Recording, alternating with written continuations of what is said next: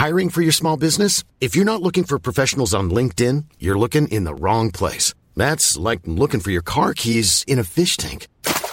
LinkedIn helps you hire professionals you can't find anywhere else, even those who aren't actively searching for a new job but might be open to the perfect role. In a given month, over 70% of LinkedIn users don't even visit other leading job sites. So start looking in the right place. With LinkedIn, you can hire professionals like a professional. Post your free job on linkedin.com slash people today.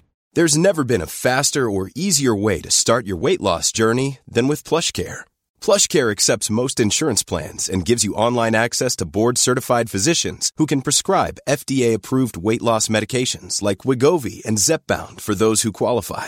Take charge of your health and speak with a board-certified physician about a weight loss plan that's right for you. Get started today at plushcare.com slash weight loss. That's plushcare.com slash weight loss. plushcare.com slash weight loss.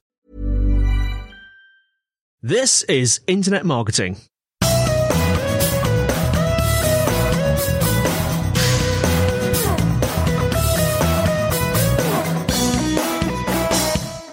I'm here with Dave Burgman, CEO and founder of the Raptor Group. We're going to be discussing how to gain attention and trust from students. And I thought a good place to start today, Dave, would be your entry into the student market. So I know it was around the 2015, 2016 time. What I'm particularly interested in is what attracted you to the student market? Yeah, sure, and it's great to be here, Scott. Thanks uh, for inviting me. Um, yeah, we've uh, we've run Raptor, the student marketing agency, since 2015, so coming into our seventh year. Uh, rewinding to 2000, 2001, I was a student at the University of Manchester. It's actually called the University of Manchester Institute of Science and Technology, but it kind of merged into the University of Manchester, studying management and marketing. And then I did a master's uh, in enterprise, also at the University of Manchester. So um, a really uh, popular, culturally relevant uh, university. You know, I think it's got the biggest population uh, across the whole of the UK. So always been uh, really passionate about my time as a student and, you know, delving into all different things uh, whilst I was a student, you know, societies and sports and everything in between. Um, it was a chance meeting actually, uh, 2015. Um, a couple of years earlier, I'd moved to London uh, to move in with my now wife um, and I was working for a marketing agency in London we found that there was a lot of uh, brands coming over from the US, and it was when the kind of disruptive tech bubble started to grow. Yeah. So brands like uh, Uber uh, were launching in London, as well as Tinder. We found that obviously these brands would be perfect for you know 18 to 24 for the for the student audience, uh, being uh, kind of very tech savvy, uh, also very involved in, in dating. it made sense. So um, it was a chance meeting I had uh, up in Leeds, where I'm from. I was at a um, uh, an engagement party, and I bumped into an old friend who had a student club promotional company uh, up in Newcastle. So they used to uh, run student nightclubs and have you know, thousands of students going through their venues uh, on a weekly basis. Um, I said, you know, I'm, I'm, I'm, working for a marketing agency to uh, uh, my now business partner, uh, Johnny, Johnny Edwards. And I said, you know, I know there's lots of brands that are coming across that want to target students specifically. And Johnny said, well, you know, I've got thousands of students in my venues uh, every single night of the week. So we kind of realized quite quickly that if I could get the brands on board uh, and we could activate them in these spaces, then there was a really good opportunity to uh, drive acquisition, which I know a lot of these brands wanted. You know, it was all about kind of downloading apps and signing up to these uh, different services. So that's kind of how Raptor was was formed. We uh, we started with uh, two or three student brand ambassadors standing outside student nightclubs and asking students to download apps for lots of different uh, uh new uh, consumer brands: Uber, Tinder, Deliveroo, HelloFresh, etc. Uh, as they kind of went into nightclubs. So it did start, start kind of off campus. And as we kind of continued the journey of Raptor into kind of 2016, 17, we moved more towards doing kind of on campus activity from there as well. So yeah, that was kind of the, uh, uh, how, how Raptor was started. It was, uh, Johnny and I driving around different cities in the UK, partnering with different promoters. We were actually in my mother-in-law's mini with a um, uh, an American Express card, which we were kind of uh, slowly uh, um, kind of churning our way through. And yeah, we, we were to begin with, we were only paid on uh, acquisition, so it was it was kind of fly or die scenario, which I think is a quite a a, um, a regular startup story. But yeah, it gave us that kind of hunger and tenacity to kind of drive as many students to kind of sign up as possible. And, you know, it was a benefit to the student as well. I'll give you an example would be Uber. Um, you know, every student that signed up, they would get a free ride. So, you know, they'd take a, a referral code and share it around their friends to kind of get lots of free rides uh, under their belts. And it would mean that the referral will kind of spread like wildfire across the across the city. Uber were really happy. You know, we'd, we'd get loads of signups in Newcastle. They'd say, "Can you do it in Manchester?" Obviously, I've got a great network in Manchester, being at university there. So we, then we went to Manchester. Then we went to Leeds, and that was kind of how we grew our network uh, uh, with ambassadors, with the student audience, but also you know with new clients as well. and was this your first venture into running your own business or co-founding your own business? But you mentioned previously you'd worked for a marketing agency. Yeah, I'd always uh, worked for, for other people before 2015. I was at one, one time working for Morrison's PLC, uh, looking after their events. I did the uh, retail management training uh, um, program for Matalan. That was my first job out, out, out of university.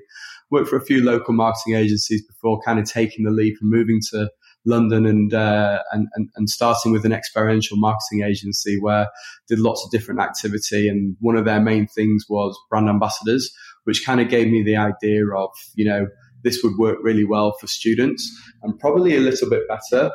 Um, looking at the profile of a general brand ambassador, not a student brand ambassador, they were usually uh, part-time actors or, or, or, kind of musicians who were looking for part-time work whilst they did their kind of uh, their passion.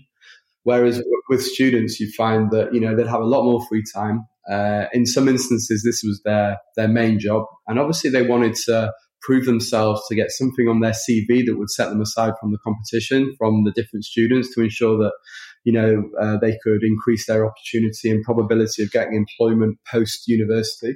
So um, yeah, the, the, the model worked really well, uh, and it meant that we could, you know, get students on board who were really passionate, you know, who had already proven themselves, maybe with a club promoter selling tickets. They already had that kind of sales instinct and tenacity to kind of grow from there as well.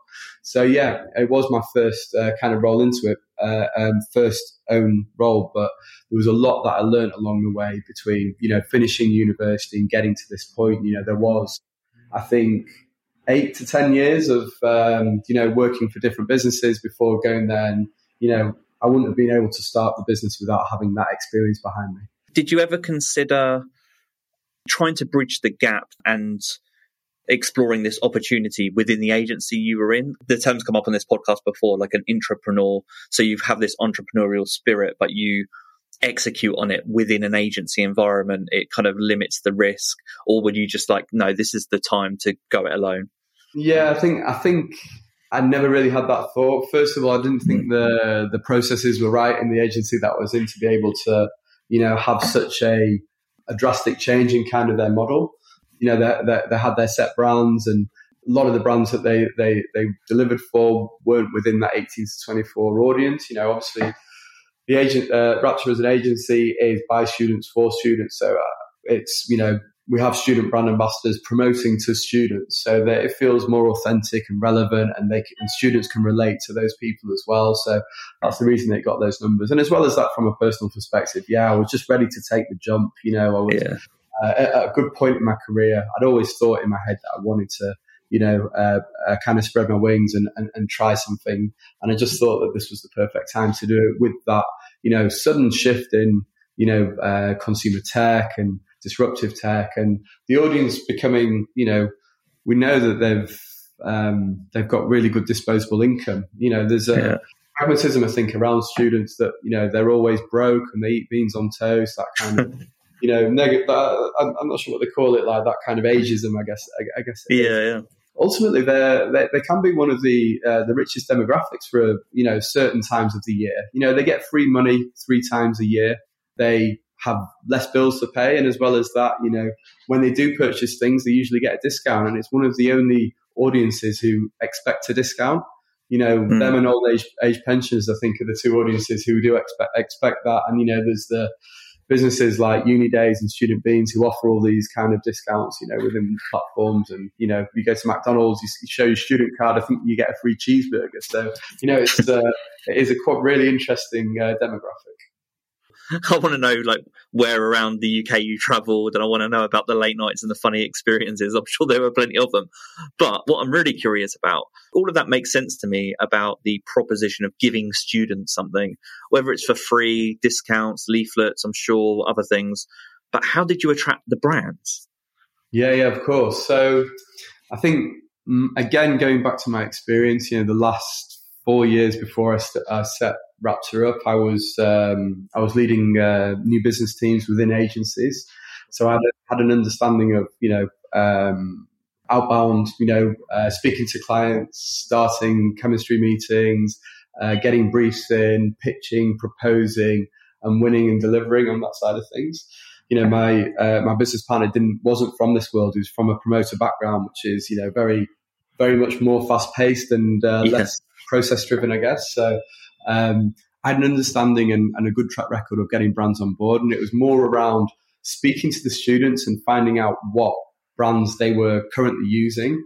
More so, kind of students and, and, and people who I knew around London as well. What we what we would find is a brand that's coming over to the UK. Basically, if a US brand has been successful, they usually try the next uh, market being the UK, just because the audience are very similar. Uh, they, they, you know, their uptake of digital, of tech, of apps, and everything is quite similar as well. Uh, so they usually start in London, and then once they'd kind of create a presence and a, and a uh, you know some good success in London, they would look at the rest of the UK. And we found that we were strongest with the rest of the UK. We find London quite difficult, especially in the student space, because the universities are quite disparate. Where people live, there's no kind of campus based and halls of residence. There are, but again, they're, they're quite dispersed. So we did right. find London quite difficult, but we did know what the audience were engaging with in terms of those brands. We then get in touch with them, however, uh, however means necessary. We'd try our own network to see if people were working with them. We'd try email, we'd phone, you know, all those kind of usual kind of sales techniques to kind of get in front of those people. I remember the, the, the first meeting with Uber and um, I was unable to go and I kind of set my business partner up prepped him with questions. And I remember we stood outside their head office, which is incredible. It's in uh, in Aldgate in um, uh, in London, so it's in the city. These big high-rise buildings, and yeah. you know, go in, and it's very formal. And you know, for, for want of a better word, he was uh, very very nervous, but uh, he came out. you know, we actually won that. Uh, that that was our first pitch, and we actually won it. So you know, I think just the fact that we had the audience and you know we could help them uh, deliver and activate uh, in the rest of the rest of the UK. You know, a lot of you know people think UK equals London, but there are you know 45 cities across the UK and Ireland that you know there's students and availability to be able to do that as well. And with our network with the promoters as well, it allowed us to gain access to that that audience. So so yeah, we we had a lot of success. Like you know it was um, and it was a very uncompetitive uh, area. We kind of found a niche that nobody else was doing. So, you know, hmm. who always had student strategies but didn't know how to deliver, you know, we, we were kind of giving them the solution there. So, how do you think you won some of those deals? It sounds to me like uh, I, I, don't kind of want to make assumptions or put words in your mouth, but the thing that stood out to me when you were talking there, because I was thinking, well, you've got a, you've got a reputation, like you've got some good experience behind you, but it sounds like the network, your network of promoters, and just you articulating that in the pitch, saying, "Hey, we've got this network of promoters around the UK. We can give you kind of a go-to-market strategy really quickly." Because we're in the best position to do so. Was that like the unique selling proposition, your network of promoters? I think definitely, yeah, the, the network of promoters that opened up to a huge network of, of students.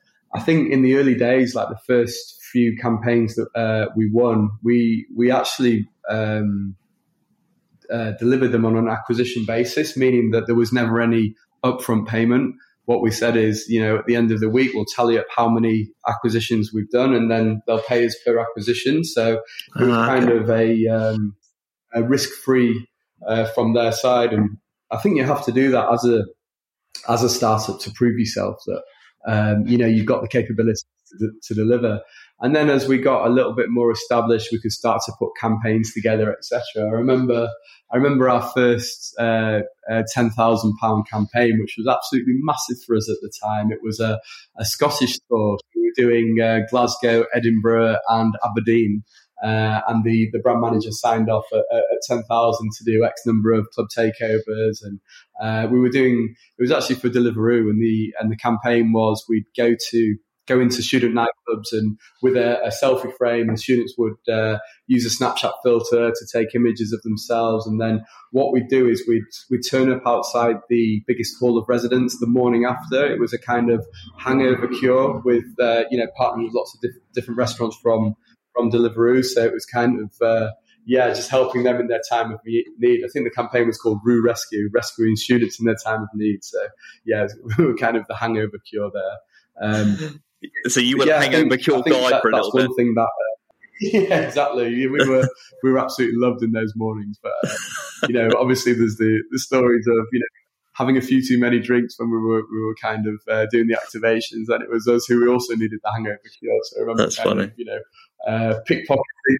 pocketing some of those Burger King burgers in the morning before we distributed them around to the students. So um, but yeah, we'd you know we'd have ambassadors who would kind of open the doors for us in the halls, and then we'd go door to door knocking on and seeing if they wanted a you know a um, a Whopper or um, you know whatever the uh, food partner was at the time. And yeah, we were, we were, we were loved, that's for sure, in, in, in those times. So yeah, I, def- I definitely say that risk free was big. Going back to uh, your question, I definitely say the the, um, the, the pace in which we could activate. You know, we could be up there delivering. You know, um, three or four days later the actual setup was really simple.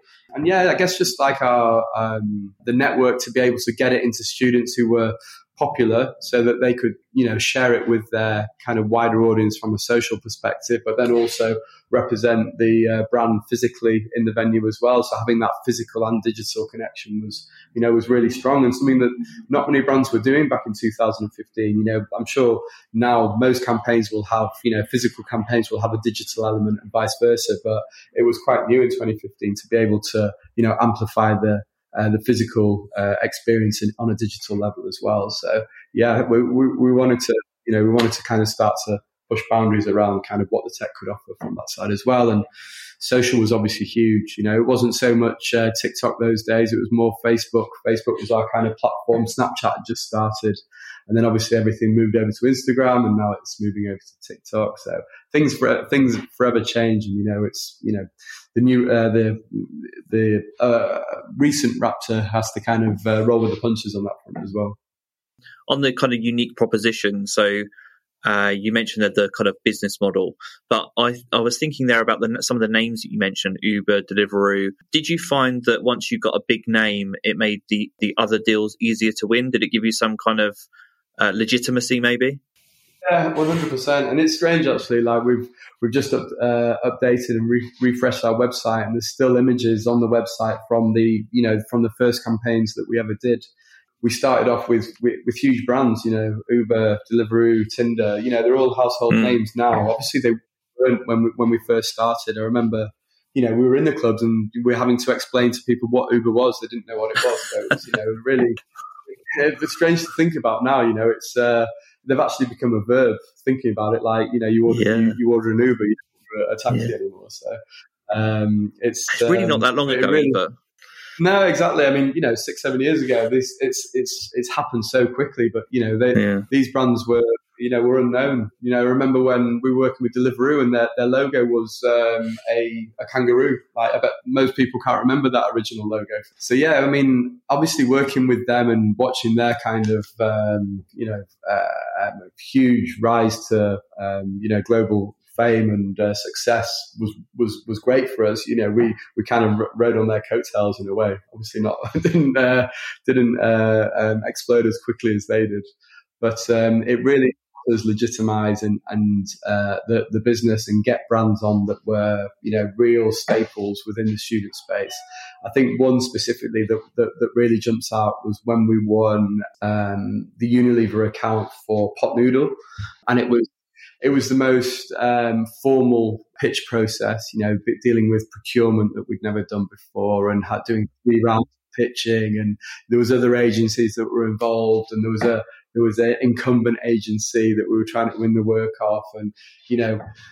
I remember the the brand manager calling me up and saying like, you know, we've never worked with a, a, um, a an agency that's less than three years old and we love your you know proposal so much that we're making an exception and all this kind of thing. So it was a huge scalp for us. It was absolutely incredible and you know really helped us legitimize and again from winning those kind of brands then helped us kind of catapult to the other brands that we work with now. So yeah i mean uh, it, it, wasn't, you know, it wasn't all plain sailing. We had to, you know, we had to kind of um, roll with the punches initially to then get the bigger campaigns to then work with the more reputable brands who just kind of, you know, started to snowball a little bit from there. But, you know, when we first started, I remember, you know, uh, six months in, it was, it was difficult. We were, you know, planning the campaigns and delivering them ourselves. There was, you know, working seven days a week. We didn't take any anybody out of the business. Obviously, we were, you know, we, we were pretty strapped and, you know, uh, quite low on morale, but, you know, we just kept going, I guess. And you know, once once you once you know we, we took our first paycheck, it was uh, it was really rewarding, and that's the kind of thing that kind of uh, you know catapulted us and you know kept us uh, tenacious really to get the next uh, next deal in. And I've forgotten what was the name of your co-founder. Uh, Johnny, Johnny Edwards. Johnny, yeah. Um, so did another key aspect of this is actually then following up on what you're telling brands and making sure that you have those good relationships with promoters across the UK.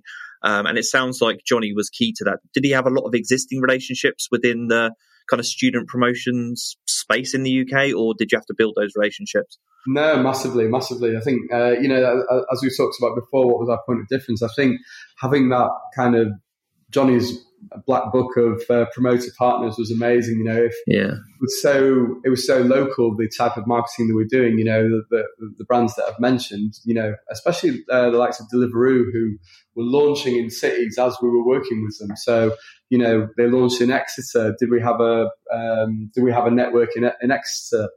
Obviously, we say to them, yes, of course we do. We get off the phone, we get straight onto our partners, and um, you know, um, a promoter in spoke to a promoter in uh, Reading, I think it was, and said like, we need a, a promoter in Exeter. He said, okay, you need to speak to this guy. He's got the biggest event in this particular city. So we had a chat.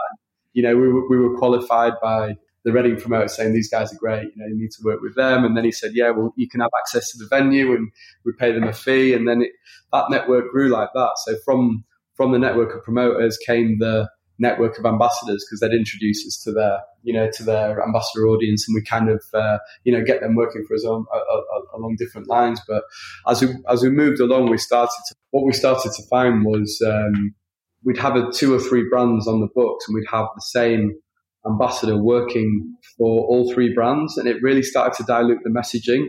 Um, so decision. I think it was after two years that student brand ambassadors would, only exclusively work on one brand. Uh, and that's it, it, got quite difficult because we need to then widen the net so that we'd have enough ambassadors to you know to uh, kind of satisfy all the brands that we'd have on the on the uh, uh on the campaigns at that time. So yes, I think it re- uh, it really helped having that initial network through the promoters, uh, which was great. And you know, as we as we started to grow, we we took on our first um, our, our, first employee who was when, when was that? What year was that? Uh, that was, uh, I think it was 18 months in, so we were 2017 at that point. Alex uh, was, uh, he used to be a, uh, a ticket seller and promoter, um, again out of Newcastle. So uh, I think Johnny still had, you know, a, a WhatsApp group with all of the ticket sellers, and they said like, you know, we're looking to rec- recruit anyone looking to move to London. You know, we've got a really cool job. You know, sticking within the space that you already know. I think we had three or four different um, uh, um, students who were just about to graduate, really keen, and we met them all. And Alex, who came in, uh, one of the students, was was spot on for it. So, you know, uh, from from from the day that he came on, my kind of uh, event management days were, were were numbered, which was just what I wanted. I mean, my wife wasn't particularly pleased with me kind of going to student nightclubs on a regular basis, yeah.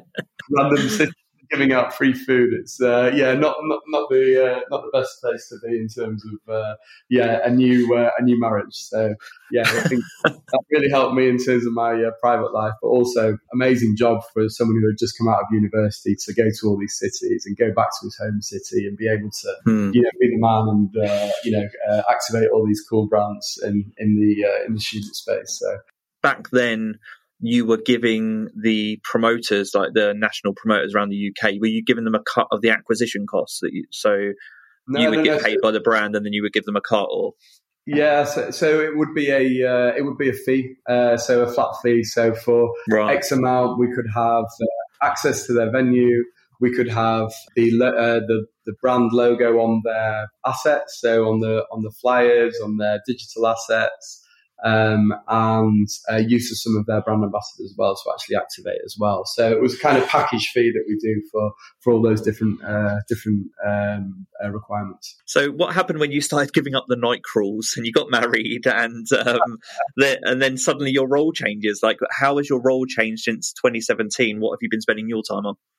Yeah, massively. I mean, the, the business has changed so much as well. You know, it's um, it only works with a few brands to be able to activate in nightclubs, as you can expect. Student nightclubs that we were going to, you kind of had so two hours between the, the, I mean, student first of all, students to go out go out till eleven p.m. So like you know, it's, it's exhausting that you've you know, travelled all day to a, a, random city in the UK. You've set up, and then you kind of sat there twiddling your thumbs till eleven p.m. till they finally turn up. And they all turn up at the same time. You've got a thousand students there, and right. they're drinking, and then might get to about half 12, 1 o'clock before they become completely uncompass mentis. like it's impossible to chat to them about it.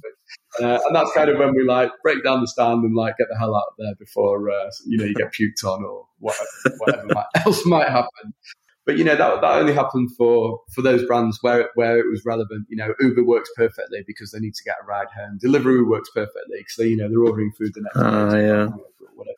But then when you're working for more reputable brands, you know, um, it was moving from that off-campus experience to an on-campus.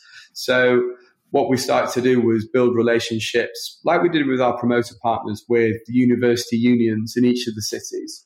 Yeah. So it's the university union who have, you know, um, kind of access to the student audience and also site space on campus outside the, the union, which is obviously a busy hub for students where they go next to the canteen, where they you know where they'd hang out. So we'd look to uh, create that network again, but with the uh, with the student union contacts, and with that we'd start to create um, you know do activations, you know uh, experiential builds, um, insight spaces outside uh, student unions as well.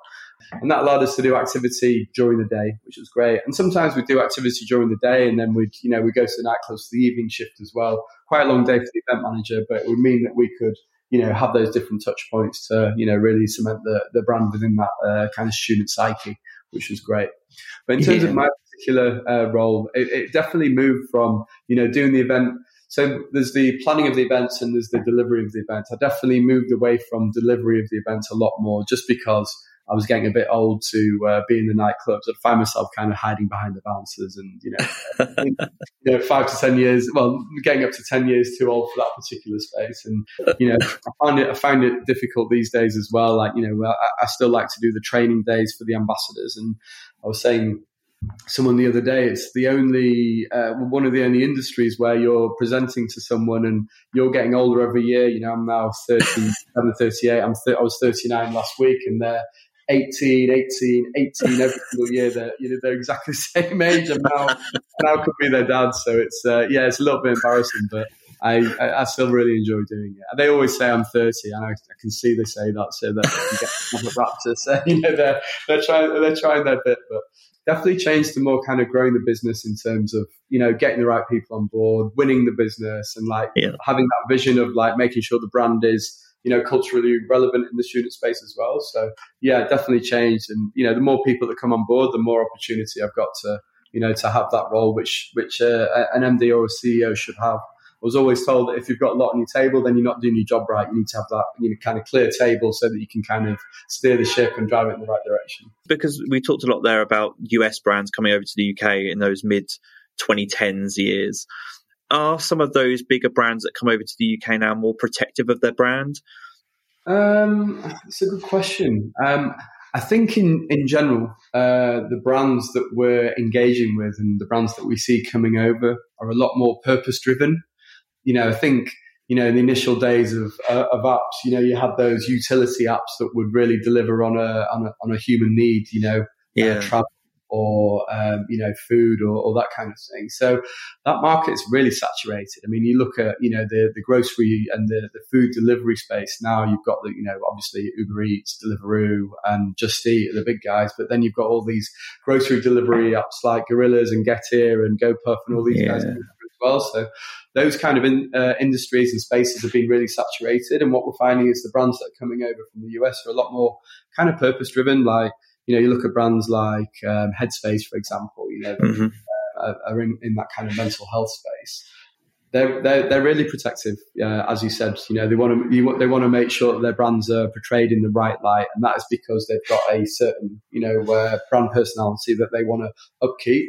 I think for I think for the startups in 2015, because it was such an unknown and untapped area, the kind of app download uh, kind of scenario, it was you know it was a, li- a little bit uh, looser in terms of who they signed up.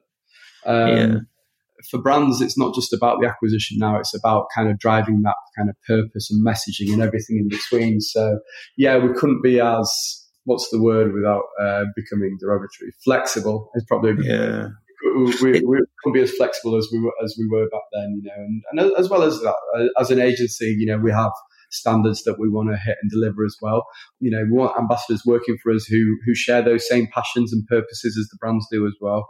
And we want to activate, you know, every campaign that we do is different. So we want to make sure that we do activate brands in their right environments. Yes, we still go to nightclubs. You know, we, we, we work with lots of different alcohol brands. A brand that we're doing a lot of nightclub activity at the moment is for Jägermeister, and it just fits. Yeah. You know, you know, if, if Jägermeister's a, a listing at that venue, it makes sense to activate there. Whereas I don't think with Deliveroo, it would make sense anymore to, you know, to activate in those venues. You know, they, they, they, would want us to be more protective of the brand as they've kind of, um, you know, as they've kind of developed and, you know, matured as a brand as well. Yeah, that's a really interesting thing to reflect on is that, that those mid 2010s years, it, everything was around utility. It's hard to separate out what might be my own bias from what is reality. But mm. I feel like the utility was all that was on my mind in the mid 2010s. Like, oh, this new thing's launched. Like it was Airbnb, it was Uber, Deliveroo. I'm just like downloading all these things and just willing to try because I'm excited about the technology. And if I'm really honest with myself, I wasn't really caring seven, eight years ago about the purpose as much as I do now. Mm-hmm. I, I, feel I'm a much more conscious consumer now, which is probably a reflection of just society. Could be a reflection of age and just maturing. But it is interesting to reflect on because, again, you, you won't be surprised to hear that purpose led brands is a topic that comes up a lot in our marketing agency. It comes up a lot from the podcast, mm-hmm. um, and it's in the news a lot. There's a lot of talk at the moment about people that are resigning from jobs because they don't feel the purpose at the companies that they're working and actually purpose has become more important to a lot of people than salary and other perks. It's just interesting in such a short space of time that it's seven years we're talking. It's not that long, really, and that's a huge societal change, in my opinion it's enormous and like we see it as well and you know we we, we try and align our as i said we did a, a refresh of the brand recently and we want to make sure that we are you know supporting students and you know driving purpose and we like to work with brands that uh, that have a purpose that we can align with as well. Not to say that we, we we work with brands that don't, but it, it really helps kind of galvanize and um, and and encourage you know uh, the audience to engage with that particular brand. So yeah, I, I see it completely, uh, and yeah. you know, I'm, I'm, I, I see it every day. I mean, I'm, I'm, sure all agencies say, you know, we're purpose led and X, Y, Z, but you know, when the audience is so passionate about being care first, you know, like historically it might have been like carefree, but it's definitely, you know, especially we, have got this thing like, you know, there was two years of the pandemic and after then there was this kind of carefree student who just wanted to go out and, you know, live life to the max and yeah. experience all these physical and real life IRL and real life things all over again. But with everything, all the negativities around kind of inflation and, you know, the, uh, cost cut and you know um, kind of worries about future as well. People have become a lot more care first, and with mm. that becomes aligning yourself with with purpose led brands that you uh, agree with, and that's why it's so important now for brands to you know, have a purpose, but then also be authentic, you know, actually following it through. You can say all this around sustainability, employability, diversity, but if you don't follow through, then students will, Gen Z will see right through it and, you know, they'll, they'll, they'll, they'll kick your brand to the curb if, if, if, you're not following through on there. Uh, have you noticed this change in students over the seven years working with them? Massively, massively, yeah. Especially recently. And, uh, you know, I don't think we'd be able to do the activity that we did in 2015 these days. I don't think as many students go out as much and, you know, get absolutely blind drunk. I mean, I'm sure during Freshers Week, maybe, but I think students are a lot more careful in terms of the experiences that they want to engage with. I think they're more careful with their money as well. Like they're not as frivolous. A lot of that comes down to kind of the cost of university. You know, it's not just tuition fees that were crazy. You know, I was lucky to be in a generation where the tuition fees were paid for, and you know, you hear about some of these students coming out with crazy debt and not no opportunity of getting employment. So, like, you know, why would you go and you know just blow all your money in, in the first few weeks of university. So we see it and we, we expect it, you know, coming up to planning towards September, you know, looking at the campaigns that we're delivering, there is a lot less of what we used to do. So, you know, it's, it is there and, you know, our team are acting on it. You know, they're, they're um, adapting to make sure that, you know, we're, we're creating campaigns and we're placing brands in, in, you know, environments that would be uh, beneficial to, to them. How many of these campaigns that you're working on these days are online in comparison to offline?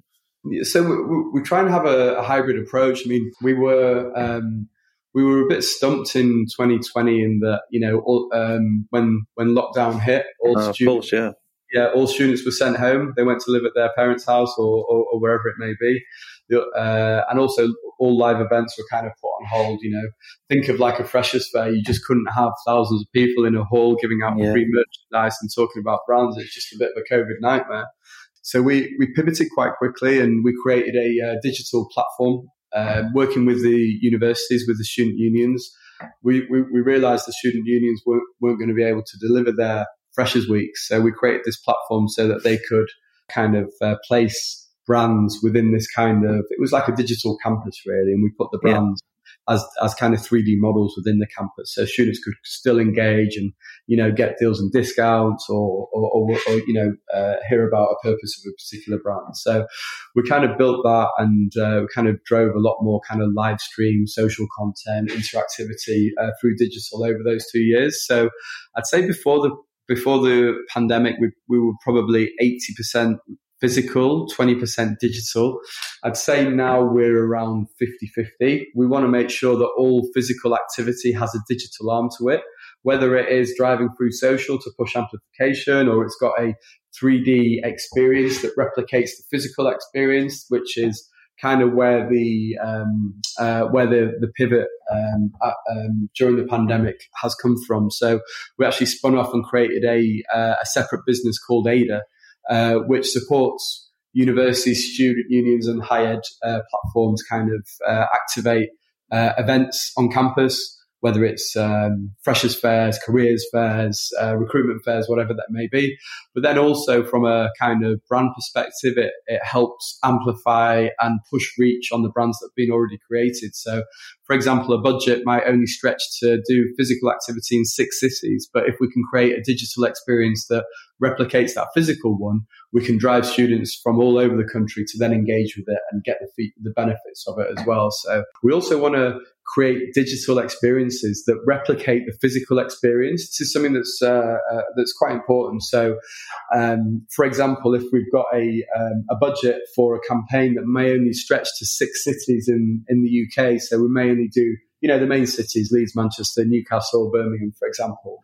If we create a digital experience, it will allow us to then uh, reach and uh, amplify that to the rest of the UK. And what we're trying to do is, with these digital experience, they they they come in kind of 3D form within a microsite. We'll ensure that it's got different interactivity and different immersiveness, so that it delivers the objectives that the physical did as well. So whether it is gamification, personalization, or you know, uh, dis- deals and discounts, whatever it may be.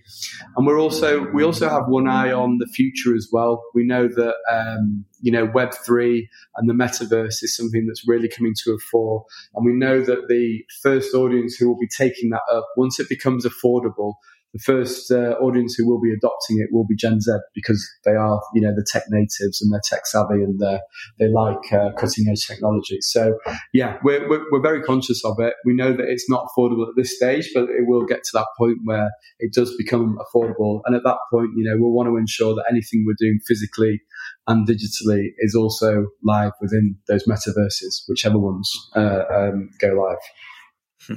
And on just in closing for this episode, that's really what I wanted to touch on is trends right now um, in the student space. So, what are you finding?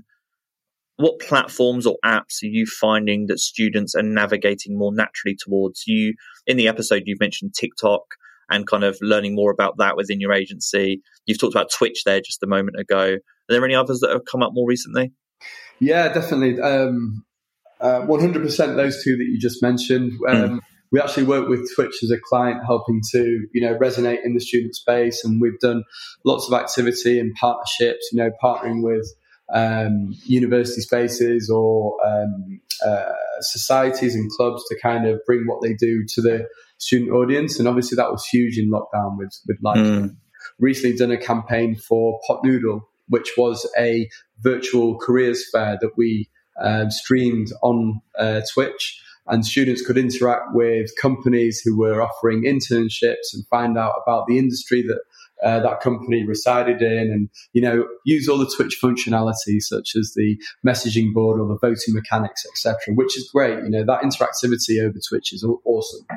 Um, as well as that yeah as you mentioned tiktok is uh, probably the most dominant platform when it comes to social. We're finding that you know um, it's got really interesting algorithms in terms of reach. You know, a unheard of uh, Twitch, uh, sorry, TikTok uh, uh, um, user can get thousands and thousands, if not millions, of uh, uh, of reach and views. Um, uh, based on a, a, video that no one knows why it's uh, so popular. So really, really interesting, very random, but very interesting and allows for a lot of creativity, which is great. So definitely in terms of digital diet, those two really come, come to the fore.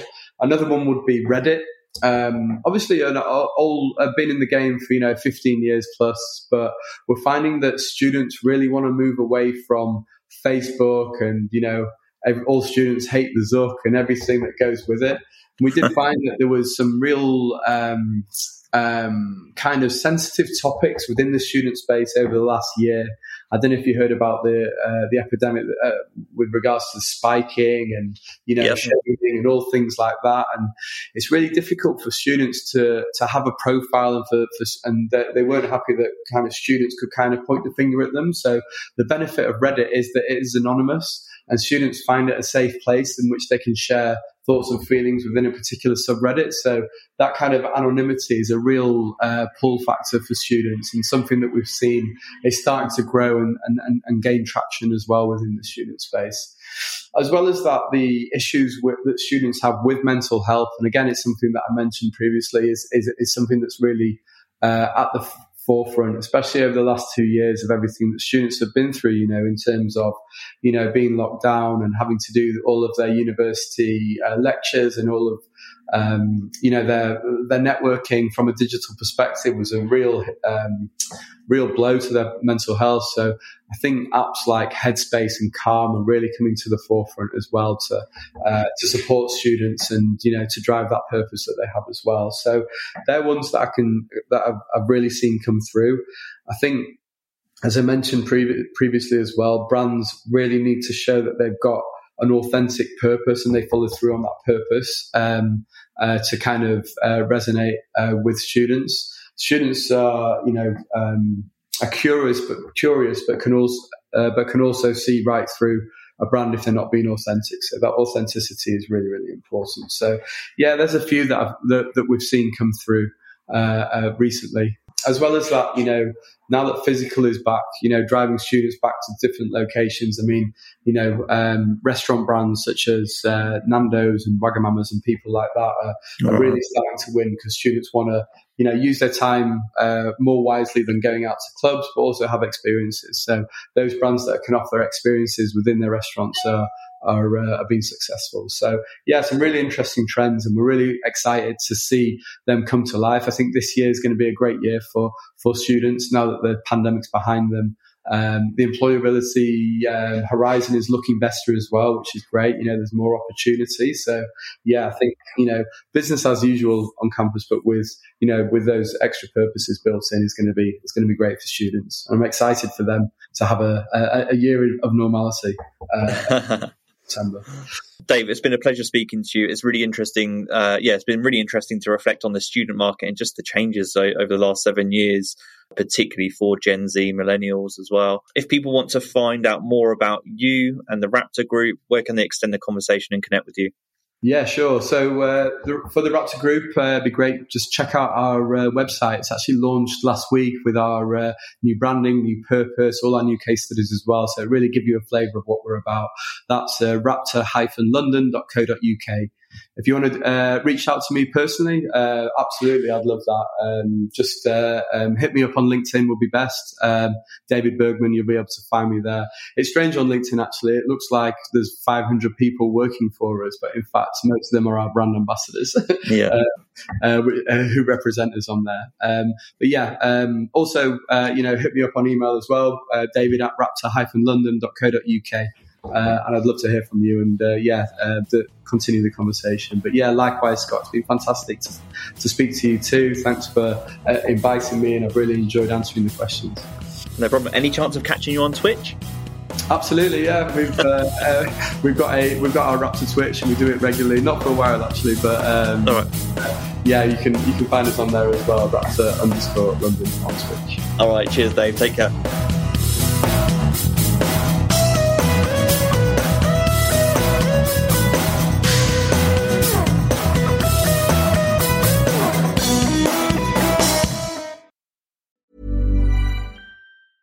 Hey, it's Danny Pellegrino from Everything Iconic. Ready to upgrade your style game without blowing your budget? Check out Quince. They've got all the good stuff shirts and polos, activewear, and fine leather goods, all at 50 to 80% less than other high end brands. And the best part? They're all about safe, ethical, and responsible manufacturing. Get that luxury vibe without the luxury price tag. Hit up quince.com slash upgrade for free shipping and 365 day returns on your next order. That's quince.com slash upgrade.